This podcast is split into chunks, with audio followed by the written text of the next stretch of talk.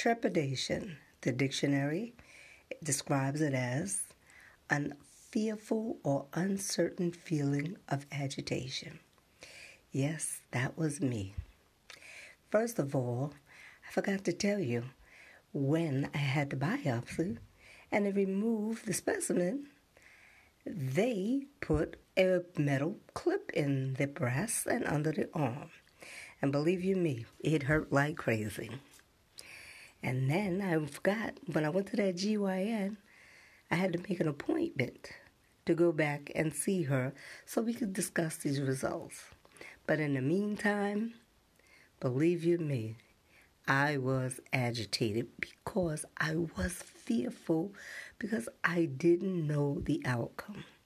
So I called on the Lord and I asked Him to watch over and protect me. But then I called on my mother, who had passed away in 2000, and the first thing I said to her was, Why weren't you here to comfort me, just to reassure me that things would be okay? And then I remember something as she lay sick in her bed, and I asked her, When you get better, we're going to go to church together. And she said, No you're going to go by yourself. And that, that made me say to myself, so I remember the words I have to trust in God. But how do you trust in God when you're going through something that you don't know what it is and you keep saying Philippians 4 6 over and over again? But as a human being, it just didn't work because of the anxiousness of this test. So I did receive a report, one report, in the hospital portal, which was under my name, and I saw it. Now, mind you, I know the difference between malignant and benign. But in that moment, the mind didn't remember anything. The mind had both words backwards. And trust me, I looked up the word to make sure what I was seeing was right. But in my mind, that malignant said benign, not what I was seeing. I said, no, I don't have cancer. I said, this is wrong. I kept reading it, and over and over again, I saw that word, malignant. I looked it up. But the mind, it wanted to reverse that word, and that word wanted to be something else. Not sarcoma, nothing. I just wanted nothing. I didn't want to believe that what it was. So I pretended as though there was nothing wrong with me.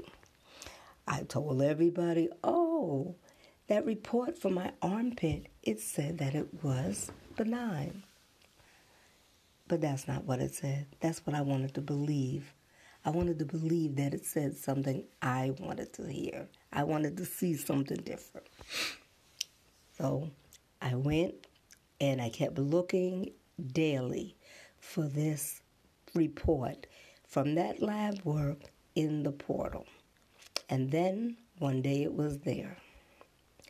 And I looked, and again, it said malignant, but in my mind, I said benign. But before I opened up the report, because it didn't come right away when I thought it should, I called up the GYN, I spoke to her nurse, and I said to her, just have Dr. Foreman call me on the phone and we can discuss the report because at that time, there was no report there. So I did not really see anything pertaining to the breast. I just saw the armpit. So she did call me back. And the first thing she said to me, Frances, you know, you saw your report. You weren't supposed to see it. You were never supposed to see it until I sat and spoke with you. Hospital error, because of the fact they knew That report was never supposed to be put in that portal because I requested it and she requested it. So there we go. Human error again, making a mistake. So I didn't, because I didn't want to believe the word that said sarcoma, which I knew what it was. She was more devastated than I was, confused. For what she was telling me was, Frances, I'm afraid that you have breast cancer. And I was like, breast cancer? And she was like, Didn't you see your report? Your report said it. It says that you have breast cancer. And then she goes, But the good thing about the breast cancer that you have is that it's treatable. And I'm like, But I don't want to go through all of that. I don't want to be treated for. I don't want this. I didn't ask for it. Now remind you, I spoke it into that atmosphere that if anything, I would rather have cancer. And I couldn't take those words back. And I wondered, did I wish that on myself? Did I place that curse over me that I got cancer? Because I spoke it out there, the universe adjusted. As my mother used to tell me, when you speak out loud, the enemy hears you. You keep it to yourself, only God could hear you. So, me, I did that. So, I began to be a little startled by her conversation of cancer. So, she suggested I go see a breast surgeon, which I said I would do. She sent me her name and everything. But I just couldn't process this information. I was at work when I got that news. And then she also told me, well, I knew before the weekend. I knew on that Friday, but it was the weekend. And I didn't want to call you on a Friday and give you bad news. So I thought it would be best to wait until after the weekend and then tell you of the findings, which I appreciated. I appreciated that very much. So now the thing was to tell my son. My son, who was over in Turkey, not here, he knew I had this biopsy because I told him there was a lump there. And to my surprise, he was like, Ma, you're going to be okay. He was like, Grandma's journey was Grandma's journey. This is your journey, and you are going to beat it, whatever the journey is. And I said, Hmm, I heard that before. Yes, I did. I heard it from the GYN. She said exactly those same words. Was there confirmation in that word? Was there truth behind that word? As we go along, we'll find out was there truth? behind that word. So, back to her. She explained to me that the diagnosis said I was HER2 positive. Now, that I didn't know what it was. PR positive, ER positive. I didn't know what those things meant.